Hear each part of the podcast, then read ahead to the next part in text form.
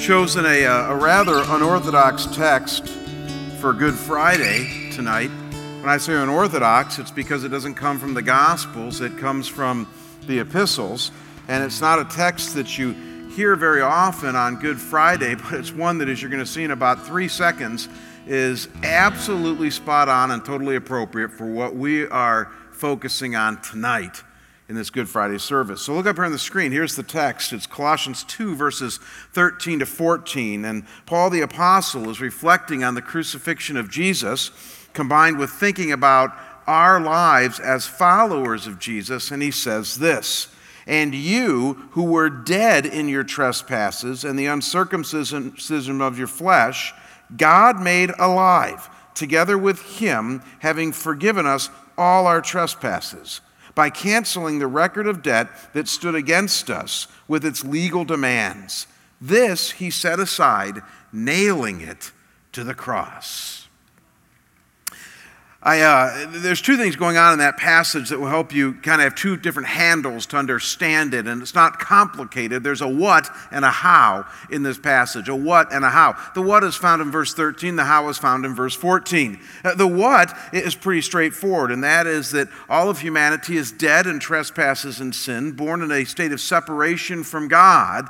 Uh, but God offers us life in His Son Jesus Christ through the forgiveness of our sins. Folks, that's the gospel. That, that's what verse 13 is there. That's the what of this passage here. That, Good Friday is all about the death of Jesus Christ, but not just some Greco Roman death 2,000 years ago, but God's Son come to earth uh, and, and, offering us through his death uh, life through the forgiveness of our sins.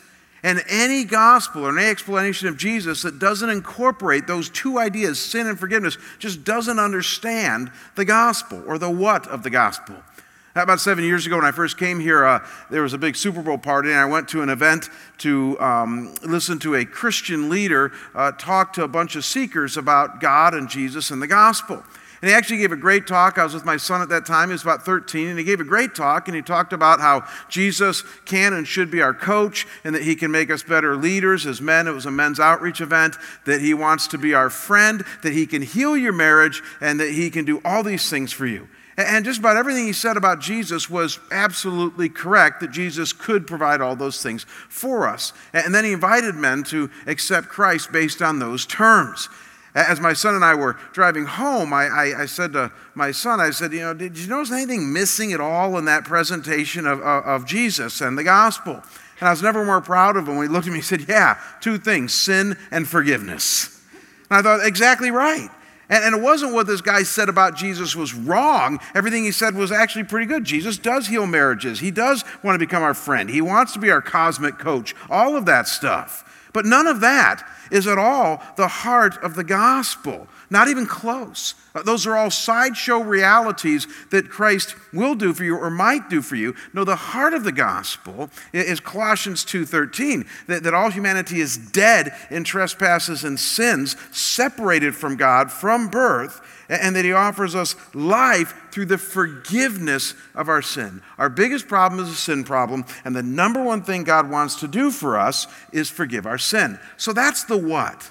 Now, let's, let, let's ramp up here tonight. Verse 14 then gives us the how. And the how here is profound because the how is said this way by canceling the record of debt with its legal demands, this God set aside, nailing it to Jesus' cross. Uh, uh, so latch on to what's being said there. You and I, humanity, has a legal problem with God. That's that record of debt. Uh, when we sin because God is holy, because God is good, because God can't even be in the presence of sin, when we sin, there's a problem between us and God. And it's a legal problem that has to be dealt with because God can't just turn a blind eye to sin because that would go against his character and be an affront to his character. So, what does God do? God decides to deal with the legal problem by sending his son, Jesus Christ, to this earth, living a perfect life among us, going to the cross, and then bearing the sins of humankind upon himself, and then, as we'll celebrate in three days, rising from the dead on Easter Sunday. And, so, the way that God dealt with our sin problem, now don't miss this, is that Jesus was nailed to the cross, but then Colossians 2:14 is telling us that our debt and our sin was also nailed to that same cross. See, I don't hear a lot of Christians talk about that. We talk a lot about Jesus dying on a wooden cross for our sins, but Paul, the apostle writing Colossians here, is adding an image here, but even more than that, a robust theological truism uh, about our sin also being nailed to that same cross that Jesus died on. So that when you and I trust in Jesus Christ, when we place our faith in Him and become followers of Him, the Bible says that that appropriated uh, atonement of Jesus Christ now becomes ours, and all of our sin, past, present, and future, is now nailed to that same cross that Jesus died on. And that's how God can forgive you that when you identify with Christ, when you place your faith and trust in Him and His shed blood for you, God nails your sin to the cross. And He says it's now going to stay there, covered by the blood of His Son and the atonement, the forgiveness, which again is the what? And so, how did God take you from death to life? How did He provide you forgiveness? Don't ever forget this, guys. By nailing your sin to that cross that Jesus died on. That's how God did it.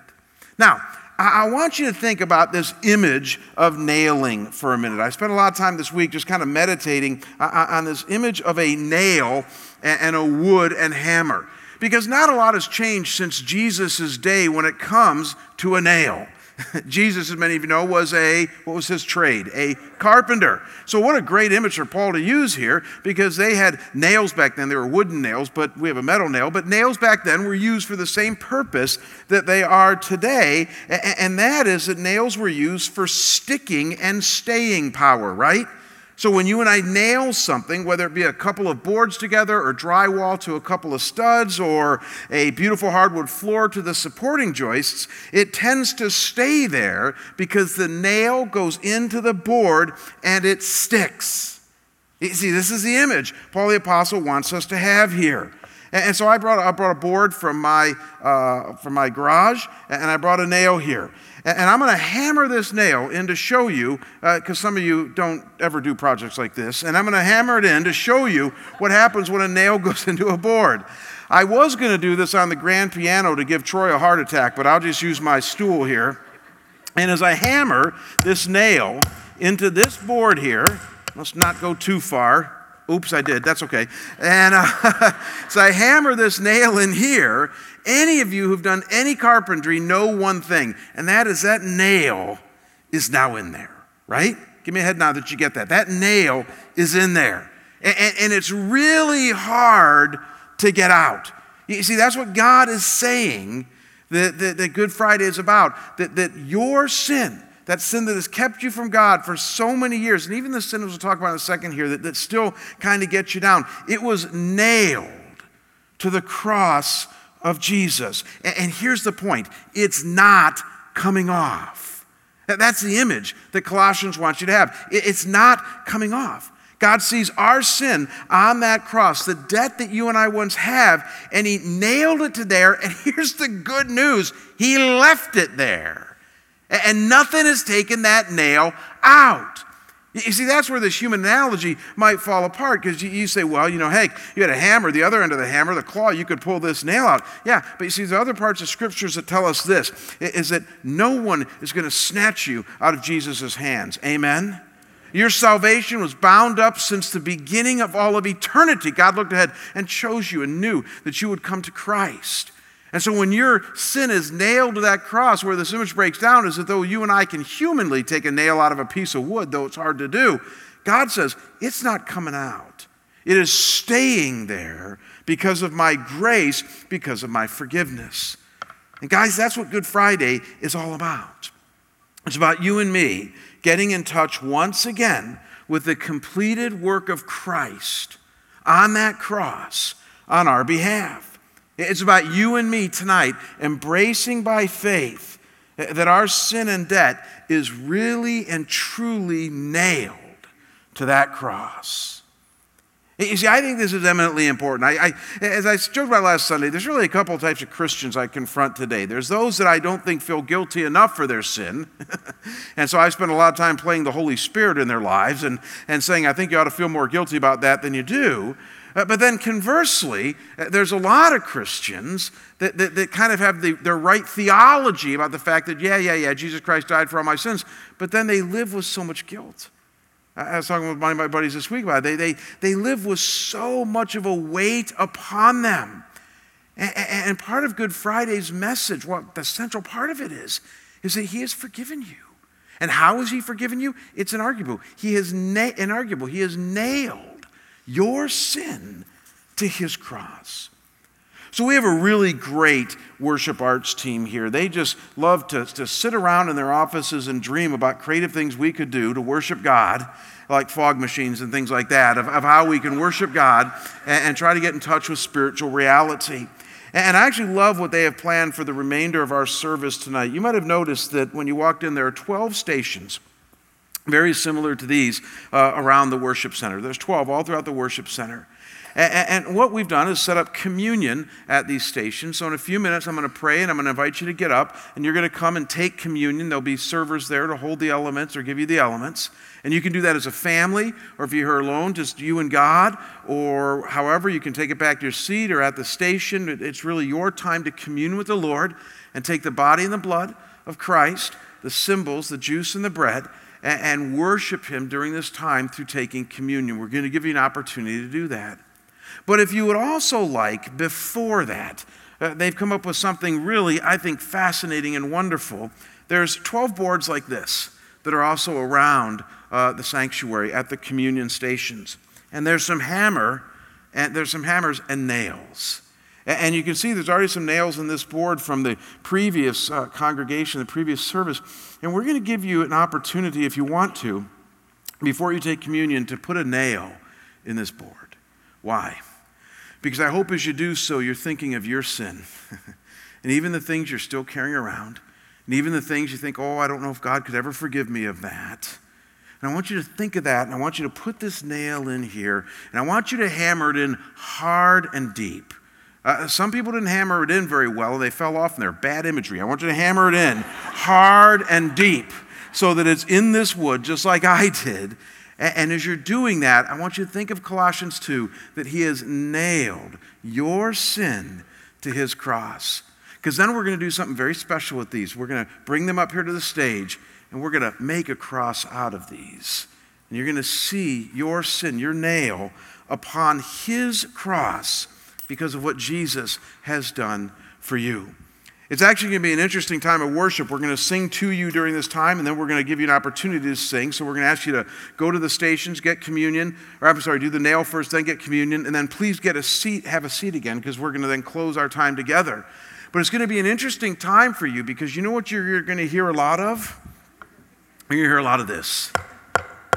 And it's interesting because we never hear that in our worship time. But, but as you hear that, here's what I want you to be thinking of because I almost was brought to tears last service is that everybody who's doing that is getting in touch with Good Friday. They're getting in touch with what it might mean to have your sin nailed to a cross. And so, forever, let's enjoy the sound of a hammer hitting a nail. And let's worship Him now through this time. So, let me pray for us, and then you just go to whatever station that's nearest you. Father, thank you for the message of Colossians 2 that we know the what of the gospel, and that's that we were dead in trespasses and sins. He made us alive together in Christ through the forgiveness that Jesus and only Jesus can offer us.